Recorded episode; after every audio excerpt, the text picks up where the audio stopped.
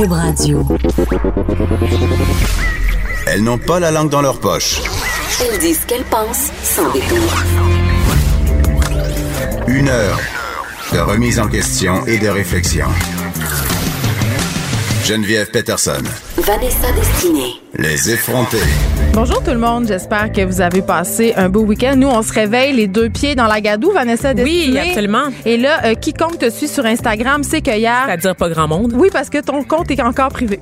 Ça ne changera pas. Mais euh, écoute, moi, je te suis et hier, je te, te foulé la gadoue de Montréal avec tes souliers à paillettes parce que euh, tu étais au Gala Dynastie où tu as été nommé dans deux catégories qui étaient. Ben, en fait, euh, c'est le Gala Dynastie qui récompense les artisans de la communauté noire, des communautés noires, devrais-je préciser, parce qu'on l'a rappelé tout au long de la soirée euh, qu'il y a un clash, en fait, parce qu'on a les Noirs francophones, que vous connaissez, parmi les visages les plus connus de la télé québécoise, bien sûr, mais aussi une très grande communauté anglophone qui nous vient des pays d'Afrique, euh, qui sont des anciens euh, colonisés des Britanniques, et aussi des Antilles, donc par exemple la Jamaïque, les comme Saint-Vincent et tout ça. Et donc, le Gala Dynastie, j'étais nommée effectivement dans deux catégories, celle de personnalité radiophonique de l'année et aussi journaliste éditorialiste de l'année pour Tabloïd. Euh, cette première catégorie-là, c'était au cours d'un événement pré-gala qui avait été euh, en fait organisé il y a deux semaines de ça. Et là, c'était la grosse affaire Geneviève Peterson à la TAU. Donc, une merveilleuse salle, en fait, pour accueillir un gala. J'y avais pas pensé parce que d'habitude, on sait, c'est souvent au théâtre Denise Pelletier ou encore à la Place des Arts, n'est-ce pas? Donc, j'avais eu l'impression que ça allait être un peu moins glamour euh, d'aller comme ça à la Cité des Arts du Cirque, mais en fait, la scène est incroyable. Ça, de la façon qu'on est assis, les spectateurs, on peut tout voir ce qui se passe et puis c'est c'est juste très grandiose en fait parce que vraiment là, c'est comme un, un stade quasiment là. OK. Et là, tu t'es incliné contre qui dans ces deux merveilleuses catégories? Ben, dans- en fait, dans la C'était pas première- gênant, là. Non, c'était pas gênant. Donc, dans la première catégorie, il y avait plusieurs euh, personnes, dont Fabrice Ville, qui a gagné pour la catégorie journaliste éditorialiste de l'année. Fabrice, qu'on a reçu à ce micro, n'est-ce pas, et qui écrit euh, pour la presse, qui écrivait aussi avant pour Le Devoir, en plus de s'impliquer, évidemment, euh, pour euh, la défense euh, au- auprès des jeunes, je dirais, de quartiers vulnérables. Et dans la catégorie personnalité radio de l'année, je me suis inclinée face à Stanley Péan, euh, qui, on le sait, anime une émission sur le jazz à Ici Musique. J'avais, euh, dans cette catégorie-là, j'étais face aussi à Noémie Mercier de Ben, l'actualité, euh, Philippe Fémiot également, donc bien connu euh, en général de la population. Donc, très, très beau gala, événement super, vraiment des gens euh, habillés over the top. J'ai vu un lot d'afro Geneviève Peterson, c'était incroyable. Je me suis même demandé si j'allais pas un jour oser l'afro, mais la réponse est non. Mais tu nous as dit que tu pouvais pas. Exactement, car j'ai pas la bonne texture de cheveux malheureusement pour ça, mais j'ai regardé avec envie toutes ces belles femmes défiler sur le tapis rouge, les hommes également. Et ce qui était le fun avec l'habillement, vous savez que je fais une fixation évidemment sur les, les habits euh, lors des grands événements, c'est que tout le monde avait trouvé une façon un peu d'honorer les racines afro-caribéennes. Donc euh, beaucoup de un événement qui faisait place beaucoup à la musique. Et je sais que le but des organisateurs, ça serait que cet événement-là soit télévisé en fait, Ben, ça Geneviève serait vraiment incroyable. pour faire découvrir justement des nouveaux visages. Il y en a que vous connaissez déjà. Je pense entre autres à Shelby Jean-Baptiste qui était nommée comme meilleure comédienne pour son rôle dans Unité 9. Frédéric Pierre également euh, pour son rôle dans Cheval Serpent. Donc, vous avez beaucoup de visages euh, de la communauté noire, des communautés noires plutôt qui qui se qui, qui tranquillement euh, gagnent du terrain, qui font qui font leur place, leur petit bonhomme de chemin au sein de la scène culturelle québécoise. Et je pense que ils peuvent être connus auprès d'un plus grand public. C'est toujours une réussite en soi. Ben, bravo, Vanessa, pour euh, ces deux nominations. Merci. Euh, je sais pas si tu as eu de la misère à te lever à cause de ça, mais moi, j'ai eu de la Quand même. J'ai pas, j'ai pas, je suis pas allée dans un gala hier, moi, non. Moi, j'ai fait des boîtes de déménagement. C'était loin d'être glamour. Mais j'ai eu de la misère à me lever parce que, en fin de semaine, c'était le changement d'heure. Ah oui, le classique. Euh, mais Je te dirais que dans des préparatifs de gala, quand tu oublies qu'on change l'heure, euh, ça peut te fucker une journée Ben, complètement. pas juste dans des préparatifs de gala. Je me suis assise dans ma voiture hier matin puis je comprenais pas. J'ai dit mais pourquoi il est une heure? Pourquoi mon cellulaire et ma voiture sont pas à la même Ah heure? et là, et là, euh, j'appelle ma mère parce que quand j'ai un problème, j'appelle ma mère, c'est bien connu. Et là, elle me dit ben là moi aussi je comprends pas et on a juste compris après que c'était le changement d'heure. Va-t-elle nous euh, texter? euh, je sais pas. Peut-être une heure trop tôt. Elle nous a Ouais, déjà texté, en fait. Elle comprenait pas pourquoi Exact. Jonathan Trudeau nous remplaçait. Exactement. Donc voilà, mais on, on rit, mais c'est pas drôle parce que le changement d'heure, ça affecte quand même euh, beaucoup de gens. Ça affecte moi les gens qui ont une vie, je, je vais pas dire bohème, mais tu sais, les saltimbanques banques de ce monde qui se lèvent pas à la même heure. D'accord, Esmeralda. non, mais quand t'as, quand un, un horaire plus fixe comme, comme nous qui devons se lever pour venir à la radio ou les gens qui doivent se lever à heure fixe, c'est une heure de sommeil de moins. Puis on sait qu'en Amérique du Nord, on est déjà en déficit de sommeil. On est, on dort déjà moins que prescrit, là. On dit qu'un adulte normal, ça doit dormir environ 8 heures par nuit. La dernière fois j'ai dormi 8 heures, je m'en rappelle pas vraiment. Honnêtement, là, je m'en rappelle pas. Et ça affecte, ça, c'est moi. Moi, je suis une adulte, donc je peux m'en remettre. Je peux me dire rationnellement, OK, je suis en manque de sommeil, je vais boire un café de plus aujourd'hui. Mais quand on parle des enfants puis des personnes âgées, ça peut avoir euh, des incidences qui sont quand même pas le fun. Moi, mes enfants, euh, hier soir, ils s'endormaient pas à 8h30. Ah oui, hein? Parce que pour eux, il était 7h30, puis même si je leur explique que c'est le changement d'heure, ils veulent rien savoir. Moi, je veux juste qu'ils se coucher. Il est 8h30, je veux qu'ils se coucher. Et ce matin, c'était impossible de les lever. C'était parce que pour eux, il était 5h30 C'est l'horloge interne. L'horloge interne, c'est pas encore adapté. Euh, donc, ils voulaient pas se lever. Et là, je salue mon école de quartier qui, à chaque changement d'heure, fait une journée pédagogique. Ah, c'est intelligent, ça, Ben, quand même. Oui, parce que euh, les euh, une journée pédagogique, les enfants peuvent arriver plus tard à l'école. Donc, au lieu d'arriver à 8h05, ils peuvent, ils peuvent arriver avant 9h. Fait que les Ah, parents, journée pédagogique? Je pensais que c'était congé, en fait, moi, une journée pédagogique. une journée pédagogique. Ben, dans notre temps, Vanessa, Oui. une journée pédagogique, signe- congé. C'était de la correction pour les professeurs, Ben, en fait. C'est encore ça. C'est de la, de la correction pour les professeurs ou des tâches administratives, euh, des, des réunions, de la formation aussi, ça peut être pour ça.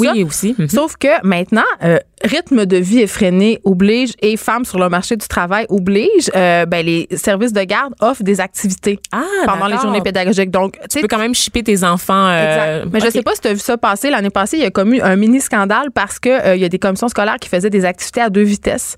C'est-à-dire que tu avais deux activités. Une activité, euh, OK, je donne un exemple. Les enfants vont au glissade de Saint-Jean-de-Mata. OK? Ouh, j'adore. Ben, moi aussi. Mais ça coûte 40 OK? Donc, quand tu as trois enfants à l'école primaire, ça fait grimper ta facture de service Assez de garde rapidement. rapidement.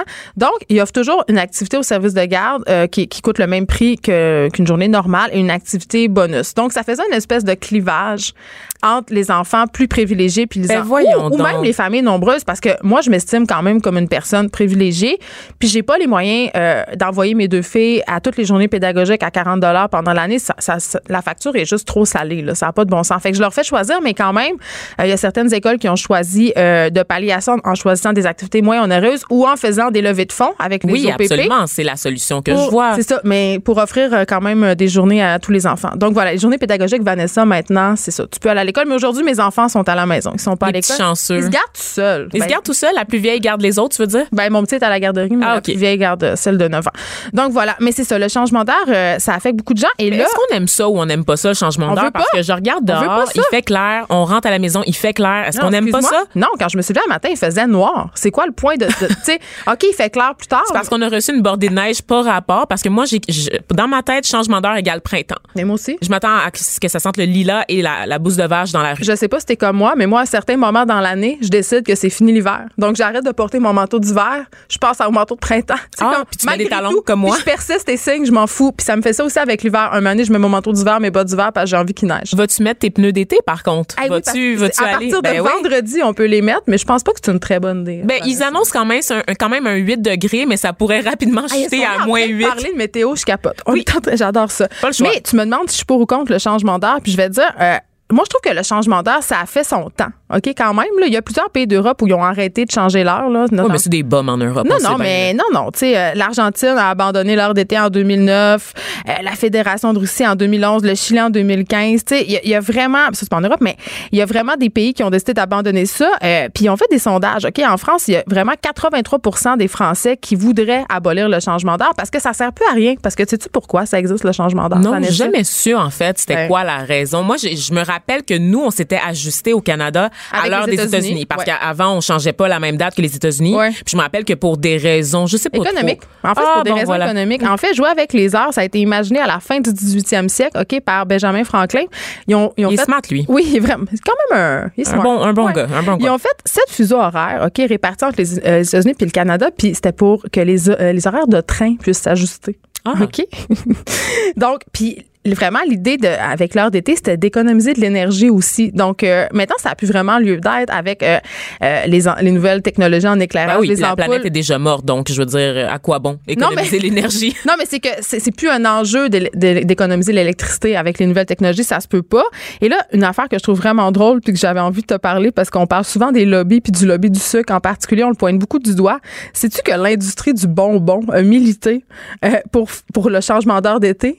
Est-ce que tu savais ça? L'industrie du bonbon. L'industrie du Tu bonbon. Tu m'intrigues déjà. Non, mais les fabricants de sucreries, ils voulaient que la fête d'Halloween se tienne, ça soit plus tard, qu'il fasse clair plus tard, de façon à ce que les enfants puissent se promener plus longtemps puis vendre plus de bonbons. Et pour ce faire, OK, les lobbyistes avaient déployé une stratégie, Vanessa, là, une stratégie incroyable, OK? Ils avaient déposé des petites citrouilles en sucre sur le siège des sénateurs. Est-ce que Willy Wonka est impliqué directement dans Est-ce que c'est Willy Wonka qui a mené la charge? Je sais pas, je sais pas. Mais tout ça pour dire que euh, le changement d'heure, euh, moi, je trouve que moi, je, moi, je reste, je ferais une heure internationale qui reste comme ça, euh, juste tout le temps. Tout Wow. le temps, tout le temps comme ça. Je suis bien d'accord, je suis bien d'accord. Mais en même temps, quand on recule l'heure, quand on gagne une heure de sommeil, on est-tu assez content? Mais je sais pas, moi, ça me J'en profite pour aller clubber. On peut-tu comme, La nuit est comme sans fin? on, on peut-tu faire un entre-deux? On peut-tu comme juste, Un 30 minutes. on peut-tu faire un 30 minutes? on recule 30 minutes. C'est ça. Fait que. Tout le monde est content. Ah, attends. Je, OK. Minute ma tante. Qu'est-ce que c'est? Oh, minute ma tante, c'est un jingle. Oui, c'est une tentative de mon jingle. nouveau jingle. Ok, Minute ma J'espère que ça, ça va être un message pour les gens qui travaillent dans la régie. Oui. Faites-nous des vrais jingles. On peut pas laisser Minute ça aller comme ça. Ça a non, aucun mais je, trouve- sens. je me trouvais vraiment bonne. Mais euh, je veux juste vous dire qu'il faut profiter du changement d'heure pour changer les piles dans les détecteurs de fumée. Je suis vraiment quelqu'un de Tu sors. responsable. Tu sors immédiatement. Je suis vraiment quelqu'un de responsable. Tu que- checkeras les détecteurs de Cube Radio, s'il te plaît, Ben, avant de partir. on sait quand même qu'on a eu une alarme d'incendie vendredi, donc il fonctionne absolument Est-ce qu'on a le droit de dire ça très, très bien. Oui, Elle, fo- ça, elle fonctionne très bien. oui Sachez-le. euh, fonctionne On a bien. des chiens de garde à l'intérieur. On les a entendus. Faites attention. Euh, là, on rit, mais euh, euh, Vanessa, tu nous parles d'un sujet qui est Ah quand oui. même euh, pas vraiment drôle. Tu sais que ma plus grande peur dans la vie, à part avoir un lymphome, c'est de m'écraser en avion. Non, je savais pas. Je pensais qu'on serait dans le thème des incendies encore. Non, j'ai non mais pour vrai, je ris mais ça me fait tellement peur qu'à tel point que euh, des fois j'hésite à prendre l'avion puis quand je prends l'avion, je dois prendre un activant. Ah ouais. Ouais, hein? ouais, ça me fait vraiment peur. Puis là, euh, bon, tout le monde sait qu'il y a eu une tragédie aérienne. Il y a un avion Ethiopian Airlines qui s'est écrasé, euh, faisant 137 morts. dont 18 157, ma 157. chère, ça a été revu à la hausse. Oh le là bilan. là. Ouais. Ben, c'est ça. Donc 18 Canadiens, c'est toujours le cas. 18 C'est toujours le cas pour les 18 Canadiens. Je te dirais que en fait, le Canada est le pays qui compte euh, le plus grand nombre de victimes après Mais l'Éthiopie. pourquoi? Ben en fait, il y a beaucoup de gens qui voyagent, beaucoup de ressortissants. Souvent, c'est ça. En fait, Euh, je disais après l'Éthiopie, mais pardon, c'est plutôt euh, Kenya parce que le vol reliait l'Éthiopie au Kenya. Donc, on parle de 32 morts euh, ressortissants du Kenya, 18 au Canada, 9 d'Éthiopie. Ensuite, bon, ça, ça va dans tous les pays, Chine, Italie, États-Unis. On recense énormément de morts à 157. Ça monte vite, n'est-ce pas? Et parmi les gens qui sont décédés, ça m'a frappé. L'ONU est en deuil, Geneviève Peterson, Ben oui, parce qu'au moins 19 membres du personnel de l'ONU ont péri dans l'accident. Et c'est pas n'importe quel membre, c'est des gens du Programme alimentaire mondial des Nations Unies, du Haut Commissariat des Nations Unies pour les réfugiés et de l'Union internationale des télécommunications. Donc, on le sait que sur le continent africain, il y a énormément de travailleurs humanitaires, évidemment, qui aident pour les différentes crises.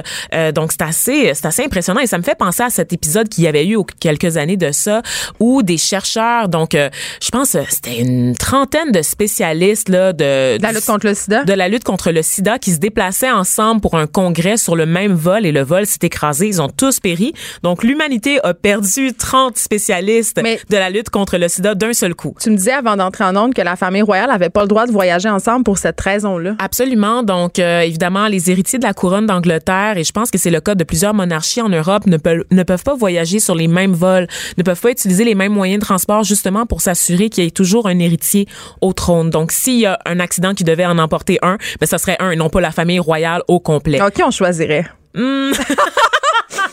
Moi, je sauve Meghan. Elle est américaine, elle a pas mérité, elle a pas Meghan, choisi cette vie-là. Meghan, elle a même pas le droit au trône.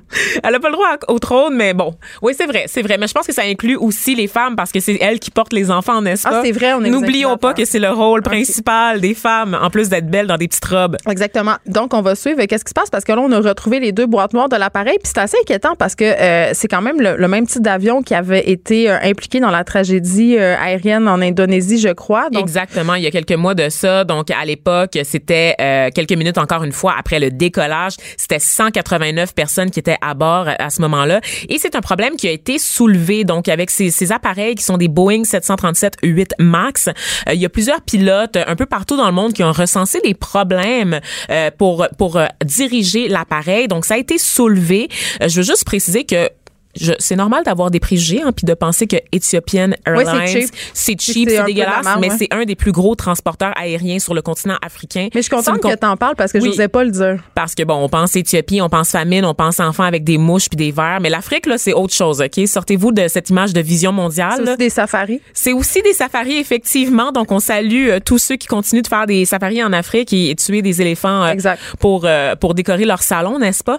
Mais pour vrai, c'est un très grand transport aérien donc et puis il y a beaucoup de compagnies en Afrique qui sont très très fiables. C'est pas des instruments boboches, là, c'est pas l'Europe de l'Est de l'après-guerre, ne vous inquiétez pas. Donc on parle de vrais euh, de vrais avions de qualité, des normes aussi internationales qui ont été vérifiées. Donc c'est pas au niveau de ça que se situe le problème, c'est vraiment au niveau des appareils, semble-t-il, selon ce qui est rapporté par des gens du milieu. Et là on apprenait que la Chine et d'autres pays avaient décidé de clouer les avions de ce type-là au sol alors que le Canada et les États-Unis n'ont pas emboîté le pas. Oui, je parlais de BOM tout à l'heure. Je sais pas qu'est-ce qui se passe avec le Canada et les États-Unis. Ben, trop, trop occupé à changer d'heure. Non, en fait, c'est pour des raisons politiques et économiques, on s'en doute bien, selon moi. Tu penses? Ben, le chat sort du sac. ma main au feu. Donc, évidemment, euh, succession de condoléances par tous les, les membres, euh, tous les, les, politiciens, évidemment, du pays, dont tous les partis, euh, confondus Lise Payette, euh, pas Lise Payette, Julie Payette, mon Dieu, paix à son âme, Julie, Lise Payette, qui a connu une fin un peu moins dramatique qu'un écrasement d'avion, quand même, mort naturelle. Mais Julie Payette, la gouverneure générale, donc, qui a évidemment parlé de tragique écrasement d'Ethiopian Airlines et qui a évidemment transmis ses condoléances aux familles des victimes qui sont invitées évidemment à contacter le ministère des Affaires étrangères parce qu'on est tranquillement en train d'identifier euh, les dépouilles. Il n'en resterait que quelques-unes à identifier là, parmi les 157 dépouilles. Donc, euh, évidemment, rester à l'affût. Et euh, nous-mêmes, on, on, donne nos condoléances à toutes les familles des victimes, bien sûr. On reste euh, un peu euh, dans les sujets un peu euh, tristes. Peu de gens le savent, Vanessa, mais tu as travaillé dans une banque. Oui. Oui, avant d'être une vedette de la radio. oui, c'est ça. Et il y a eu une prise d'otage dans une caisse populaire de Valleyfield. Absolument, qui m'a rappelé de doux souvenirs, Geneviève, parce que j'ai travaillé une seule année dans une banque. Ben, c'est assez. c'est assez quand j'étais à l'adolescence. Donc, après avoir été caissière d'épicerie, la prochaine étape pour moi vers la gloire, c'est d'être caissière de banque. Et Geneviève, en un an, j'ai vécu trois hold-up. Excusez, était où ta succursale? J'ai eu, en fait, j'étais sur une équipe volante pour euh, le premier hold-up et, pour le deux, les deux, euh, les deux autres, j'étais vraiment dans une équipe permanente. Donc, j'avais un emploi euh, permanent. Je te dirais que j'ai remis ma, ma, démission quelques mois après. Tu voulais pas faire ton, ta vie dans, non, non, dans l'industrie de la banque? Dans l'industrie de la banque et dans, dans, le, dans un régime de terreur également parce que, évidemment, c'est pas le fun, un hold-up. Euh, on en parle très peu. Et moi, ma théorie sur la question, ça a toujours été, en fait, que c'était comme les suicides dans le métro. C'est-à-dire qu'on en parle peu euh, pour éviter de donner des idées, donc de faire des copycats, parce que des, des, euh, des vols de banque, des braquages, ça arrive beaucoup plus régulièrement qu'on pense. Ah oui? Et ils en parlent pas dans la formation. Ce qui m'avait choqué, en fait, avant mon premier hold-up, c'est que je savais pas que c'était chose courante parce qu'on voit jamais ça dans les médias, n'est-ce pas? Et ben là, quand même, le hold-up de Valleyfield le fait largement parler de lui en fin de semaine. Là. Oui, mais il y en a beaucoup qui mais parce sont qu'il y avait une prise d'otage. Hein, il y avait une prise d'otage. Puis il y avait quelques années aussi, il y en avait une, une autre, là, il y a deux ans, je pense, c'était un, braquage avec une espèce de poursuite policière. On en parle quand c'est ça, quand c'est spectaculaire ou quand il y a des otages? mais il y a régulièrement des prises d'otages qui ne font pas de vagues, qui ne font pas de blessés, qui ne font pas de morts. Et ces prises d'otages-là, c'est terrifiant quand tu le sais pas, quand tu t'y attends pas, Geneviève, et que tu vois des gars, c'est parce que c'est généralement des hommes, lourdement armés, faire irruption dans une banque. Mon plus traumatisant, c'est mon, mon deuxième hold-up, et je vais en parler si tu permets, là, où est-ce que justement, c'est deux gars qui sont rentrés en même temps, euh, deux jeunes habillés en noir, des pieds à la tête, cagoule tout, là, comme on voit dans les films, avec des, des revolvers. J'avais jamais vu ça, des fusils grands comme ça. J'ai compris plus tard que c'était parce que c'était, il y avait des silencieux au bout, Geneviève. Ah, d'accord?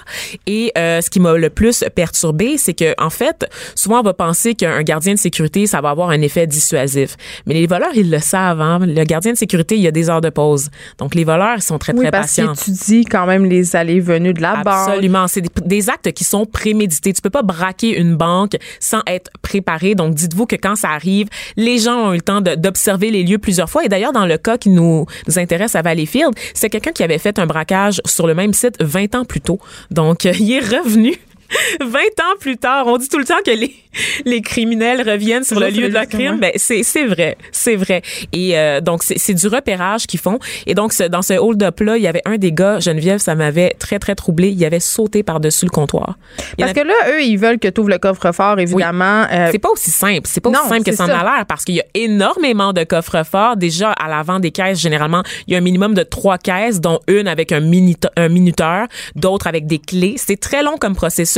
Les, les banques ont été construites dans, dans le siècle passé, on le sait. La plupart euh, des, des portes qui mènent au grand coffre-fort central sont en fer forgé. C'est des portes qui viennent de Londres. C'est impossible à ouvrir. là. C'est des minuteries qu'on part la veille. puis les caissières n'ont pas accès à ça. là. Elles ont accès, mais c'est très long à ouvrir. C'est pas, c'est pas comme dans les films où est-ce qu'on dit, OK, donne-moi ton argent, puis là, tu mets tout dans un sac. là. Oui, ça- Honnêtement, là, un hold-up va te rapporter au, au plus, là, 6 000 là, si t'es Puis chanceux. les caissières, elles ne savent pas combien il y a d'argent dans le coffre, non? Ben, en fait, elles ont chacune leur propre coffre-fort de caissière où est-ce qu'elles gèrent leur propre argent, leur propre caisse, comme on voit dans les restaurants, comme on voit dans les épiceries. Il n'y a pas Mais comme 10 millions de dollars dans ce coffre-là. là. Je répondrai pas. Je dirais pas combien qu'il y a dans les guichets automatiques Ben parce que c'est des milliers de dollars. Puis il y a beaucoup d'argent aussi dans les coffres-forts, dépendamment des dépôts que tu peux avoir. Parce que quand tu as des travailleurs de la construction, quand tu as des propriétaires de bars, par Ou des exemple, voyantes, hein, Vanessa? des voyantes qui viennent déposer leur argent le lundi là, après une soirée, euh, une fin de semaine de bar, là, par exemple, ça, ça fait beaucoup d'argent dans la caisse. Ce qui est particulier, et c'est, c'est vraiment les coffres-forts des individus. Parce que vous le savez, à la banque, vous pouvez euh, avoir votre propre coffre-fort, mettre des biens familiaux, que ce soit des bijoux, des papiers, donc des papiers de terre ou peu importe. Les caissiers de banque ne savent pas ce qu'il y a Non, c'est un généralement. secret. C'est un secret parce que ça appartient à la personne qui a la clé, n'est-ce pas, pour y accéder. Et donc, la voûte, je te dirais que c'est l'endroit le plus protégé dans la banque en général parce qu'on peut pas garantir aux gens qui ont des biens dans la voûte qui vont pouvoir les retrouver après, étant donné qu'on peut pas attester qu'est-ce qu'il y a dedans. Généralement, la banque, si je me trompe pas, va assurer jusqu'à 100 000 dollars par personne lorsqu'il y a un vol dans la voûte. Mais pour le reste des caisses, je vous dirais que c'est très, très compliqué, en général. Donc, à si la je mets tous mes joyaux dans la voûte, ça va pas. Les joyaux de la couronne, ouais, Ça va pas. ça va pas, ça va pas te revenir, Geneviève. Je, je les cacherais entre mes murs ou sous mes matelas, Mais comme le Ben, font les vieilles personnes. T'es comme un chat, t'as eu cette vie. Absolument. J'ai vu la mort de près. Exactement. Avant de terminer, j'avais envie qu'on se parle, écoute, nos- de nos, un petit sujet qui fait partie de nos marottes. Euh, Il y a la presse plus en fin de semaine qui sortait un dossier sur les femmes aisées. OK? Euh, Donc, toi et moi? non, Vanessa. C'était pas des portraits de nous deux? Non, Ah, ok. c'était les femmes aisées véritablement aisées. Ah, c'est-à-dire oui. qui viennent de des familles très très riches. Euh, et évidemment, on parlait euh, de leur implication dans la vie financière. On en a beaucoup parlé euh, ici que les femmes s'intéressent euh, moins à l'argent, euh, qui s'intéressent moins à la gestion familiale euh, au niveau de l'argent, pas la gestion du contrôle des enfants, mais de la planification financière, la vente de biens, tout, tout ça, là, tout ce qui fait partie euh, de la vie économique d'une famille. Et cette étude-là, malheureusement, donne raison à ce qu'on dit depuis un petit bout. Ils ont prouvé que les femmes qui viennent de familles très, très aisées, ils vont s'occuper, par exemple, de la gestion financière à court terme, mais au niveau du long terme, c'est-à-dire la retraite, les placements, même les soins médicaux, OK? Ben, ils s'en remettent à leur conjoint. Oh, et je peux te le confirmer comme ancienne caissière de banque. oui, c'est ça. Effectivement, tout est dans tout, Geneviève, mais effectivement, là, quand quand je, je tombais sur justement des comptes euh, de particuliers qui, qui avaient plus que 500 000 dollars en banque, tu Ouais. peux être sûr que c'était l'homme qui venait à la caisse, là. Jamais Ben, la femme. C'est ça Jamais. qui est drôle parce que ces filles-là, tu sais, ils viennent de milieux riches. Ça se passe en Suisse, cette étude-là, à Zurich. là. donc, ça, Ah a ouais. été mené à, à une- ça a été mené par une banque qui gère de grandes, les grandes fortunes de ce monde. Et euh, c'est vraiment c'est un peu surprenant parce que ces femmes-là sont nées dans l'argent. Dans ma tête, je me dis, sont nées dans l'argent, donc c'est un langage qu'elles parlent. Elles ont grandi là-dedans, mais pourtant, euh, tu sais, ça dit, si 8 femmes sur 10 sont très impliquées justement dans la gestion à court terme, comme on disait, tu sais, les factures, les grandes décisions d'achat, c'est sûr qu'ils vont s'impliquer dans l'achat des voitures, euh, des résidences secondaires, euh, Tout ce qui de, touche aux enfants. de leur maison. Oui, quel camp de vacances à Aspen vont-elles choisir pour leurs riches protégés? Mais ils délèguent la, la planification financière à long terme. Puis ça, ça nous en dit long encore sur justement notre incapacité à s'intéresser à ces sujets-là. Puis, tu sais, Est-ce que c'est notre incapacité, Geneviève, ou c'est le fait qu'on veut pas intéresser les jeunes filles à l'éducation c'est financière? Clair. parce que Mais, puis on je- doit gérer le foyer, la je me dis, ouais, mais je me dis quand même aussi, Vanessa, que dans les hautes sphères, euh, qui sont connues quand même pour être plus conservatrices, on va pas s'en cacher. C'est clair que euh, le rôle de la femme dans ces milieux-là, même si évidemment euh, il y a eu la même émancipation que pour nous, là, c'est quand même et toujours de donner la des, de donner des héritiers euh, et de gérer les offres caritatives, tu sais, de s'impliquer. Comme Meghan. Oh, oui, je parlais de la famille royale, mais c'est comme ça un peu. Effectivement, mais au niveau de la gestion à long terme du patrimoine familial, c'est encore et toujours dans les mains du mari. Patrimoine patriarche? Exactement. C'est un peu ça aussi, tu sais, c'est la Ben- même racine de mots et c'est pas pour rien. Donc, c'est vraiment très, très troublant. Restez branchés. De 9 à 10. Geneviève Peterson. Vanessa Destinée. Les effrontés. Euh, on a tout un peu grandi avec la peur du maniaque. Puis quand j'étais petite, moi, ma mère m'avait acheté un. J'avais un petit tourne-disque dans ma chambre. Puis elle m'avait acheté un disque avec une chanson qu'on répétait en boucle. Ça s'appelait. euh, ça disait Mon corps, c'est mon corps, ce n'est pas le tien. Et ma mère me faisait vraiment des briefings, OK, parce que je rentrais de l'école à pied. Puis elle me disait si tu rencontres un étranger, tu vas pas lui parler. Et là, elle me parlait de parents secours là, pour ceux qui oui, savent pas c'est quoi sûr. là. Je Ça existe encore? ben ça existe encore, mais on je le voit de moins en moins pense- sur les dépanneurs. ben, hein. je pense qu'avec notre peur panique, la pédophilie, là, parents secours, ça fitait juste plus dans le décor. Pour vrai, là, parce que. Finalement, c'est pas parents secours. non, mais c'est ça. C'est parents coupables. Parents secours, c'était cette petite affichette rouge qu'on pouvait voir euh, dans les fenêtres des maisons. Puis chez, euh, c'était des gens chez qui on pouvait aller se réfugier, euh, chez qui, si on était en détresse, tu sais. Fait que cette peur du maniaque-là, elle existe, elle a toujours existé, elle existe depuis longtemps. Depuis mais que l'homme est homme. oui, depuis que le monde est monde. Mais euh, avec l'avènement d'Internet, évidemment, euh, les maniaques euh, se sont transférés là. Hein, ils sont plus juste dans les rues, ils sont aussi sur Internet. Et là, tu sais, je sais pas si tu te rappelles, Vanessa, Vanessa, pardon, ça fait pas si longtemps, mais sur MSN, tu sais, qui était l'espèce de, de chat de où on pouvait parler avec un peu n'importe qui. Tu sais, nos parents nous mettaient en garde. Parle pas avec n'importe qui. Ouais. Sois sûr que. Tu sais, il y avait. Puis il y avait. On va se le dire, il y avait quand même du monde louche là-dessus, là, Ben oui. qui essayait de nous harponner. Là. Les cyberprédateurs étaient légion sur MSN, puis on le sait, il fallait faire attention à qui on ajoutait. Mais c'est le rendez-vous d'à peu près tous les jeunes d'aller sur. MSN, MSN après l'école. Donc, partout où il y a des jeunes, il y a des gens avec des intentions plus ou moins nobles. C'est malheureux, mais c'est quand même la réalité. Et là, avec Instagram, c'est la même affaire. Est-ce que c'est devenu une espèce de paradis pour les prédateurs sexuels? Ben, c'est que les réseaux sociaux en ce moment font en sorte que les techniques se sont raffinées. Donc vraiment la multiplication des plateformes va aider les prédateurs à développer des relations avec des terrain jeunes. de chasse, C'est un terrain de chasse et c'est ce qu'on appelle le grooming. Donc les adeptes de grooming adorent les réseaux sociaux. Qu'est-ce que c'est le grooming? C'est le toilettage. c'est ça que ça veut dire? Ben, c'est un peu ça, c'est de préparer. En fait, le grooming, c'est de créer un lien affectif avec un enfant, donc quand on est une personne adulte, afin de gagner sa confiance pour des fins d'abus, généralement de l'exploitation sexuelle.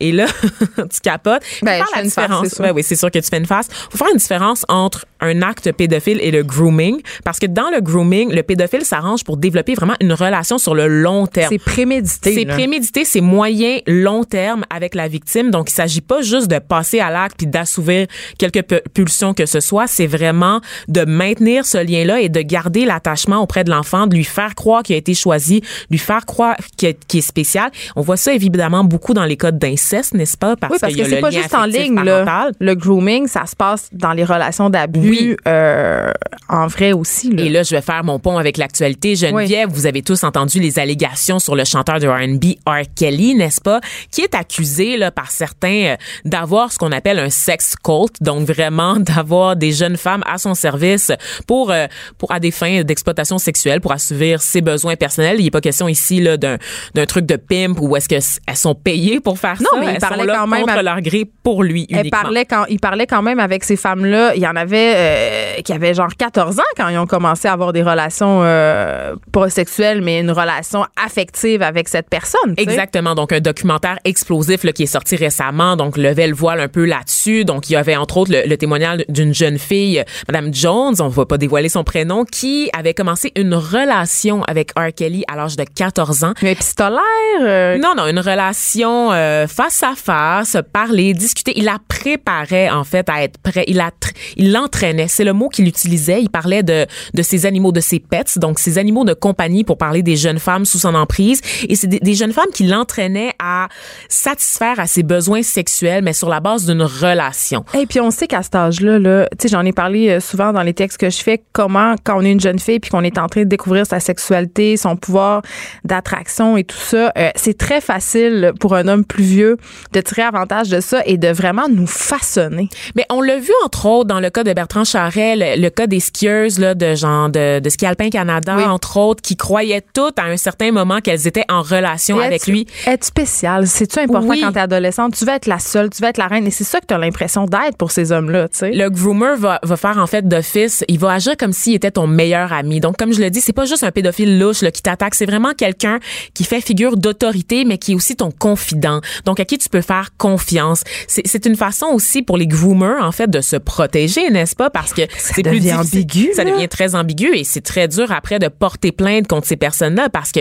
il peut il peut mettre de l'avant la relation qu'il a développée. ça a été le cas justement de Bertrand Charret et de toutes ces skieuses. Oui, puis il y a euh, cette femme aussi enseignante euh, qui avait développé des relations euh, pas très catholiques avec des étudiantes. Oui, et ça, ça s'est tenu sur plusieurs années. Et on voyait ensuite que ces filles-là continuaient à lui écrire malgré tout parce que la relation était la plus forte. Exactement, parce que c'est des déclarations d'amour, c'est de faire à croire que tu es vraiment en couple avec la personne, puis que l'âge is nothing but a ben, number. On se rappelle que c'est un album de R. Kelly de Alia. Oui, mais jusqu'à quel point le mythe de Lolita a aidé ces gens-là à tisser leur toile parce que c'est quand même Lolita c'est un, c'est un roman euh, Nabokov oui de Vladimir Nabokov qui est très très connu où on raconte vraiment en détail euh, l'histoire d'amour entre un homme âgé de 50 ans puis une jeune fille de 11 12 ans Lolita. Et ça a vraiment pénétré l'imaginaire populaire. Et il y, y, a beaucoup beaucoup de gens qui abusent des enfants qui se servent de l'histoire de Lolita pour légitimer leurs actes et aussi pour présenter la relation à leurs victimes comme étant quelque chose de normal justement. L'âge, c'est juste un chiffre. T'es vieille dans ta tête. T'es oui, une vieille. tellement mature. J'ai jamais vu une femme comme toi. Je ferais jamais ça, mais toi, t'es, tellement différente des autres. Exactement. Puis c'est le phénomène de muse aussi. Ben hein. On l'a vu parce que là, je parle de R. Kelly, mais c'est pas le seul. Il y a, il y a eu Steven Tyler, Jerry Seinfeld, Elvis. Steven Tyler? Ouais. Ah, j'étais pas au courant. Elvis Presley aussi. Euh, c'est quoi? Sa femme avait 13 ans, je pense, quand ils se sont mariés. Puis il avait décidé de se préserver jusqu'au mariage, mais il avait commencé évidemment la relation il avant. groomer C'est ça que tu dis? Ben, je, je, dis ça, je dis rien, Geneviève. C'est tout ce que je dis. Je dis juste qu'ils se sont mariés. Elle avait 13 ans et forcément, elle s'est pas mariée le lendemain de sa rencontre avec lui, n'est-ce pas? Donc, euh, il l'a préparée, effectivement, pour, euh, pour qu'elle soit prête pour devenir sa bonne petite femme à l'âge de 13 ans. Tu sais Woody Allen. Tu sais qu'Elvis envoyait euh, ses gardes du corps dans les bars et les hôtels proches d'où il résidait pour trouver des jeunes femmes avec qui coucher puis que... attends.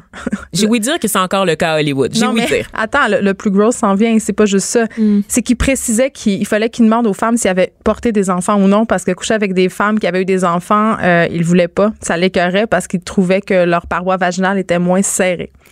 Quand est-ce que ces chansons vont arrêter de jouer à la radio? Ben, ça, on, a déjà fait le tour de ce sujet-là. Je pense qu'on peut continuer à jouer ces chansons en sachant que, bon. C'est un gros dégueulasse. Exact. OK. Donc, Woody Allen, euh, Wilmer Valderrama aussi, là, donc, euh, l'acteur de That 70 Show qui était célèbre pour sortir tout le temps avec des filles de Disney Channel qui, euh, qui avaient au moins 15 ans de moins que lui. Il y a aussi le cas, plus récemment, de Drake ah. et de l'actrice Millie Bobby Brown, qui est l'actrice qui joue le rôle d'Eleven dans la série Stranger Things qu'on adore.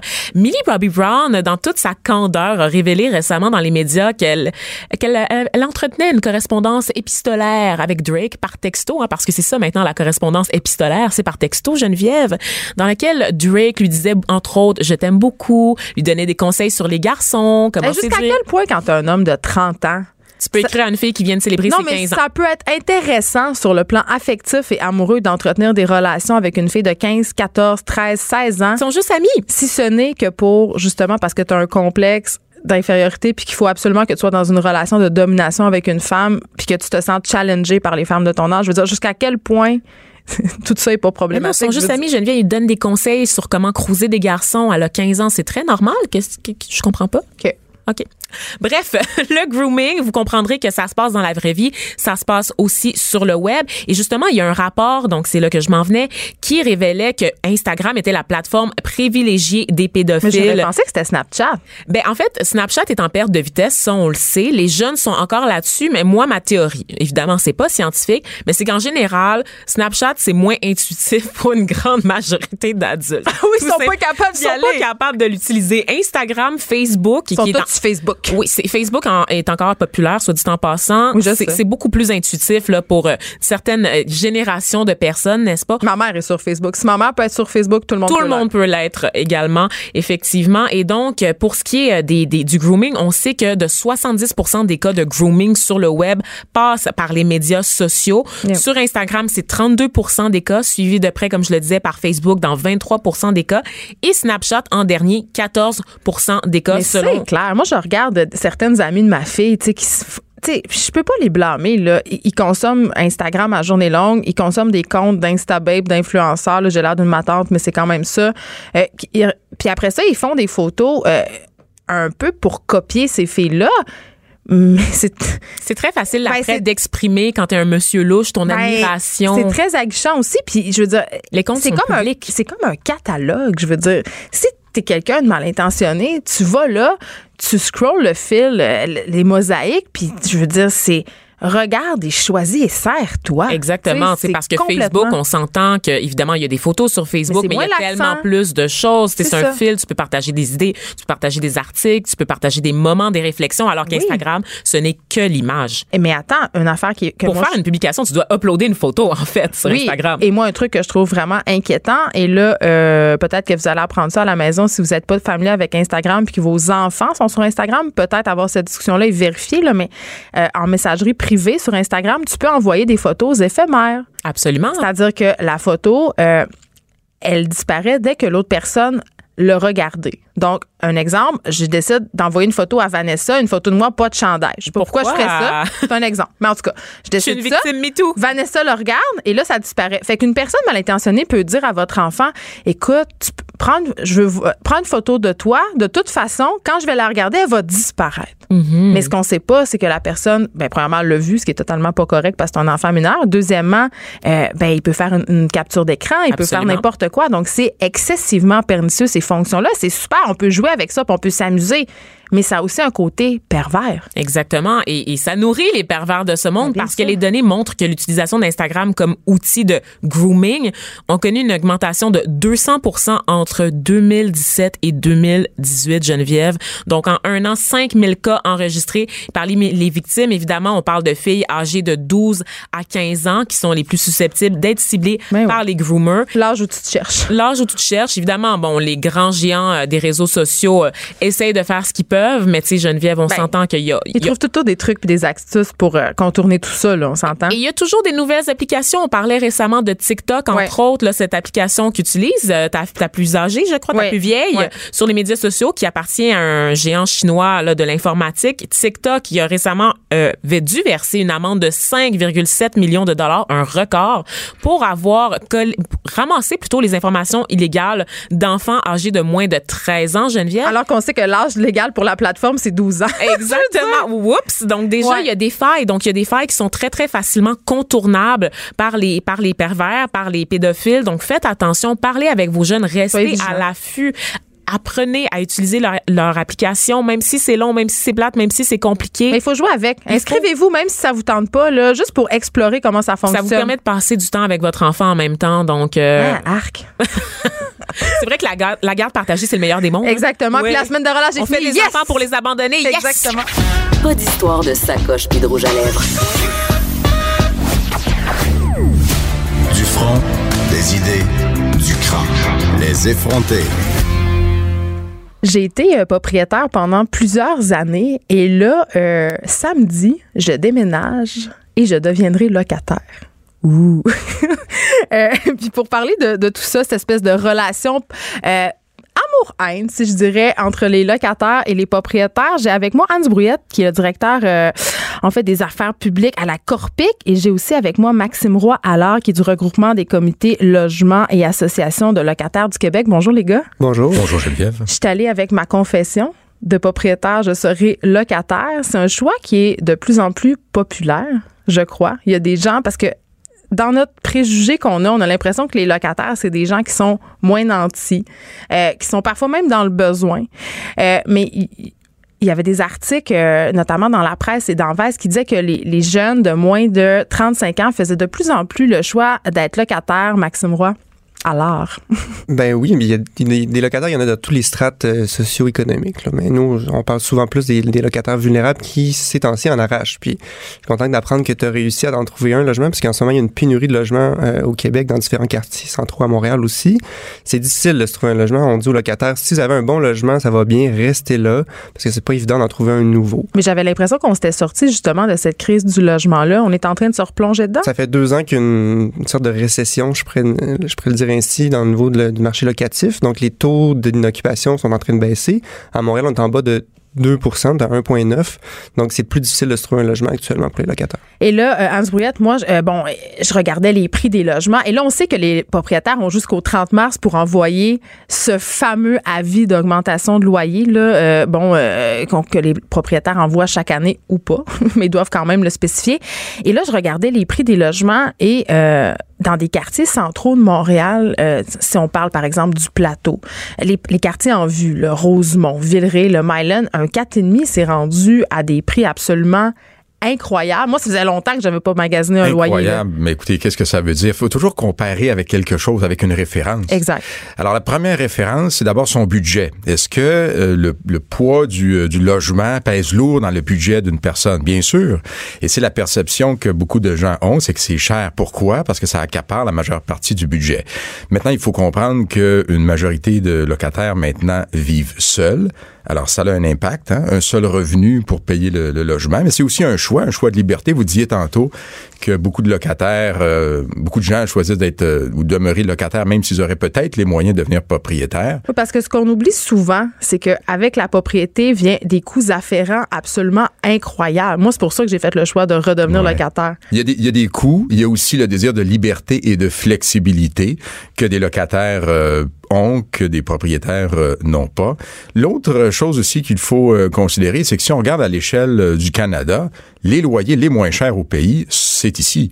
Et là, je parle pas... Mais attends, je... les revenus sont oui, en non, fonction. mais attendez, attendez, on a aussi sorti les données de Statistique Canada. Okay. Et c'est au Québec, au Québec, que les locataires paient le moins cher par rapport à leurs revenus.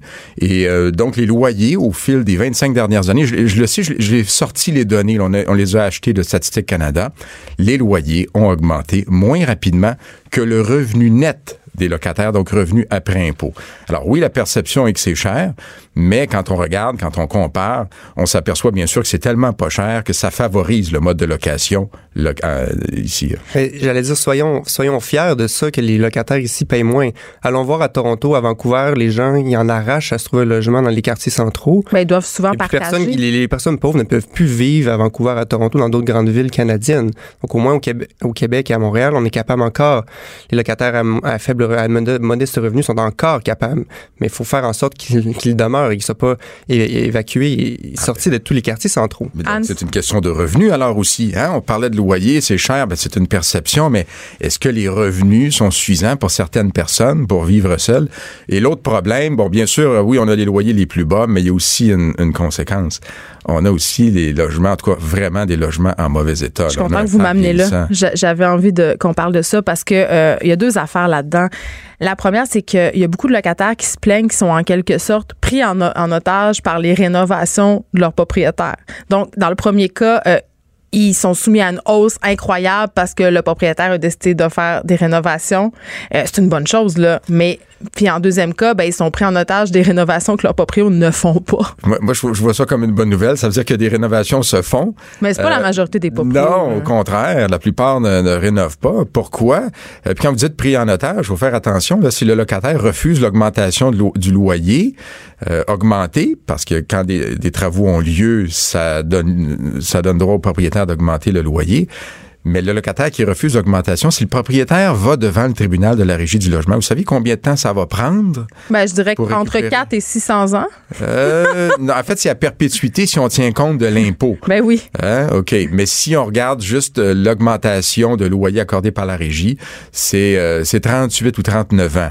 Alors, c'est sûr là, que rien va durer aussi longtemps. C'est la raison pour laquelle des propriétaires, quand le locataire quitte, vont mettre le loyer, remettre le loyer au niveau du marché ou tout simplement garder le logement vacant pendant un an. Pourquoi? Pour se soustraire du contrôle des loyers. Sinon, il, il est impossible de rénover le parc de logements vieillissants dans, son, co- dans ce contexte-là au Québec. Mais c'est pas rentable quand on est un propriétaire de faire des rénovations parce que pour récupérer avec l'argent des loyers l'investissement qu'on a fait, ça peut prendre jusqu'à 30, 40 ans. C'est juste si on considère la hausse des loyers. Il y a d'autres déductions fiscales qui rentrent en compte. Non, quand- non, mais attendez, un peu. oui, mais le revenu augmenté de loyer, je paye de l'impôt là-dessus. Si j'augmente le loyer du locataire, il faut que je paye plus d'impôts. Donc, je le ailleurs. oui, mais ça. quand vous avez plus de dépenses que de revenus au final dans l'année, vous avez des, des déductions fiscales qui tiennent. On doit tenir, tenir compte de ça. On doit tenir compte de la, la hausse de la valeur immobilière aussi là, dans le calcul. Ben, regardez, premièrement, quand les travaux la sont hausse- payés, ben, Non, le, non, le non. loyer augmenté, reste augmenté. On va pas le diminuer une fois que les travaux ont été finis. Je- je à une, une- une des choses, une, une à la fois. D'abord, pour ce qui est des augmentations de, de, de gains, le- pour, le- pour ce qui est du gain en capital qu'on fait sur un immeuble, faut comprendre une chose, c'est que quand un immeuble est vendu deux fois plus cher qu'il a été euh, acheté il, y a, il y a 15 ans, c'est parce qu'un acheteur vient de s'endetter et lui, il, fait face au même problème de financer son immeuble. Alors, comment il justifie à la banque la capacité d'emprunter autant alors que les loyers n'ont pas augmenté d'autant? En ce qui a trait aux déductions fiscales, je peux vous dire une chose, si vous avez euh, plus que quelques années, deux ans de, déficit sur votre immeuble, le, le, fisc va cogner à la porte. Vous avez besoin, vous avez l'obligation de démontrer que c'est rentable et que vous générez du revenu. Alors ça, c'est euh, c'est à considérer, bien sûr. Et donc- quand vous avez des loyers euh, qui sont impayés, ben ce sont des revenus qui sont manquants pour rénover, pour entretenir et pour payer les taxes qui sont toujours facturées. Donc, si on s'inquiète des nouveaux acheteurs qui s'endettent et que leur hypothèque est trop élevée, on regarde le problème à l'envers. C'est aussi la faute de la spéculation immobilière qui fait monter beaucoup trop rapidement le prix de l'immobilier. Évidemment, les, ceux qui ont acheté des, des immeubles il y a 15-20 ans vont faire le pactole, mais les nouveaux, ils vont payer un gros prix avec des petits loyers. Donc, l'ancien, l'ancien propriétaire, lui, c'était correct, les petits Donc, le, pour le problème là, de la spéculation immobilière, pourquoi les, les prix augmentent aussi rapidement? Parce que les vendeurs ne veulent pas vendre un, un plex à 300 000. Le, le vendeur va vouloir vendre si... euh, On les vend un million aujourd'hui, alors qu'il était de dollars. 300 000. Oui, mais il y a des gens pour les acheter, ces faut blocs-là? Non, non, Ben vous oui, avez de, quand même. ben écoutez, de moins en moins. Vous avez des gens qui, OK, les, les achètent d'accord, mais pas pour, pas pour les louer. Il y a des gens qui Ben, disent, c'est les propriétaires occupants. Donc, des ils vont. propriétaires occupants ou Ouais. qui convertissent en condo ou euh, vous avez des gens qui ont eu la bonne idée de louer à euh, via Airbnb. Oui, mais ça, ouais, Transforme. on y reviendra à Airbnb, mais euh, Maxime Rollard, cette, spécu- cette spéculation-là, pardon, euh, parce que vous, vous militez quand même pour euh, qu'il y ait un retour en quelque sorte des logements sociaux, parce qu'il y a une pénurie en ce moment. Les gens qui sont justement un, un peu dans une situation de précarité, ils sont moins capables de se loger. Est-ce que, selon vous, c'est directement lié justement à cette spéculation-là? Ben, de, de- ces deux choses, là, oui, il manque gravement de logements sociaux. On, on appuie les propositions du Frappri à cet égard-là, qu'on veut au moins 50 000 logements sociaux en 5 ans au Québec. Mais sur la spéculation immobilière, il faut la contrer. C'est pas juste l'offre et la demande. Nous, on dit que le logement, c'est un droit fondamental et non pas une simple marchandise. Donc, en il faut faire attention, faut faire en sorte que les logements, les- le prix des loyers n'augmente pas aussi rapidement que, le- que, que les gens sont capables de continuer à payer leur logement. En ce moment, on voit des gens là, qui En sont... même temps, les propriétaires, c'est pas des OBNL. Là. Les propriétaires, ils doivent rentabiliser leur investissement. Ils doivent aussi être capables de payer leurs hypothèques parce oui, que parce que les prix ont augmenté trop vite et que leur hypothèque suit, suit la, la spéculation immobilière. C'est là qu'il y a le problème aussi, là, c'est qu'on qu'on- on veut pas regarder. Mais il faut contrer cette spéculation-là pour que les propriétaires aient la capacité aussi de pas augmenter leur loyer aussi rapidement. Anne Brouillette, est-ce Non. que c'est payant être propriétaire? Euh, moi, je vous dirais que pour les petits propriétaires, ceux qui ont acheté dans, au cours des dernières années, ce n'est pas payant. Euh, ils ils vont avoir euh, un mur devant eux quand les taux d'intérêt vont augmenter, parce que pas, n'est pas parce que les taux d'intérêt euh, hypothécaires vont augmenter que vous pouvez traduire ça en augmentation de loyer. Et vous avez des gens qui ont acheté des immeubles à des forts prix. Là. Oui, c'est vrai, un million, mais disons en moyenne 700 000 au cours des dernières années pour un, plex à Montréal, euh, avec des travaux à faire de 100, 200 000 dollars, des locataires qui sont là, qui ne veulent pas payer plus cher, qui ne veulent pas euh, perdre leur logement, on les comprend aussi. On, fait face à un défi majeur. Et c'est la raison pour laquelle il se perd des milliers de plex euh, chaque année à Montréal. Des Ils se perdent des milliers de plex. qui sont convertis en condos, qui Ah. sont euh, pris par Transformés des en propriétaires Airbnb euh, aussi, hein. occupants. Oui, c'est ça. Parlons-en Airbnb. d'Airbnb, justement. Oui, on a fait faire un sondage euh, par la firme Léger et euh, 4% des locataires louent à des, euh, à des étrangers. Mais ils n'ont pas le droit. 2% des propriétaires. Ça dépend. Il faut obtenir un permis, mais écoutez, la majorité ne le font pas. Donc, qu'est-ce qu'on, ce ce dont on s'aperçoit, c'est que euh, le, le mode locatif traditionnel n'est plus intéressant. Beaucoup de propriétaires qui se disent pourquoi moi j'ai investi dans des, des travaux de rénovation qui me coûtent une fortune? Il y a des risques financiers pour moi. Euh, les difficultés de gestion sont importantes. Il y a du non-paiement de loyer. Il y a des délais à la régie du logement pour régler des problèmes. Alors tout ça en vaut-il vraiment le, le, le jeu en vaut-il la chandelle?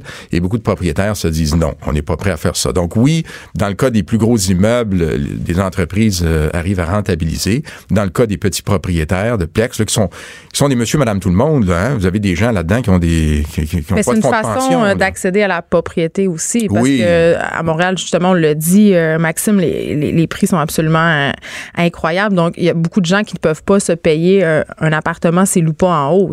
Donc, ça aussi, il faut faire de la place à ça. Mais quand même, je me questionne sur la régie du logement.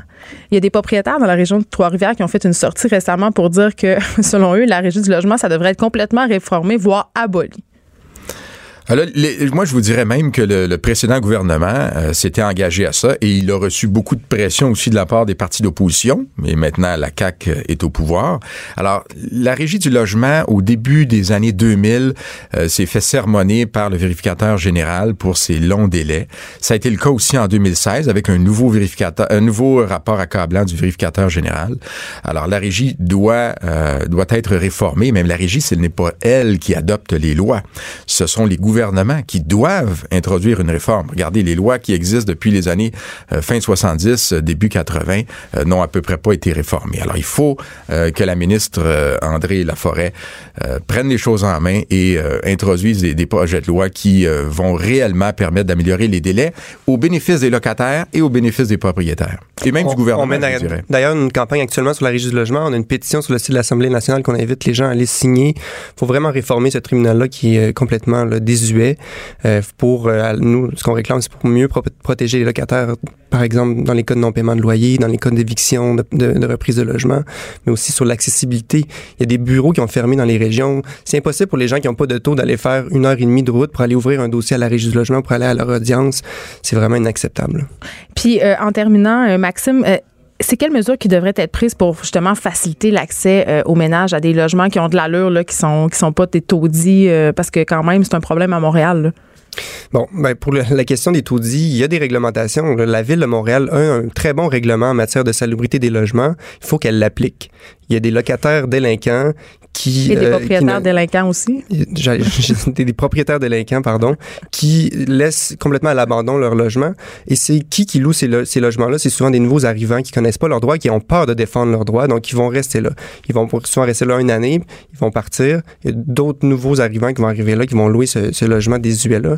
La ville a les capacités, a les moyens coercitifs pour faire appliquer cette réglementation-là. Elle doit l'appliquer. Merci beaucoup, Anne Brouillet de la Corpic euh, et aussi Maxime Roy, à l'heure du regroupement des comités de logement et associations de locataires du Québec. Finalement, il y a des bons propriétaires, il y a des bons locataires, il faut juste se trouver, c'est ça qu'on Et dirait? avoir un système de justice qui permet de trancher rapidement et euh, sanctionner les, les mauvais comportements et encourager les réinvestissements. Oui, ça, c'est le nerf de la guerre quand même. Cube Radio.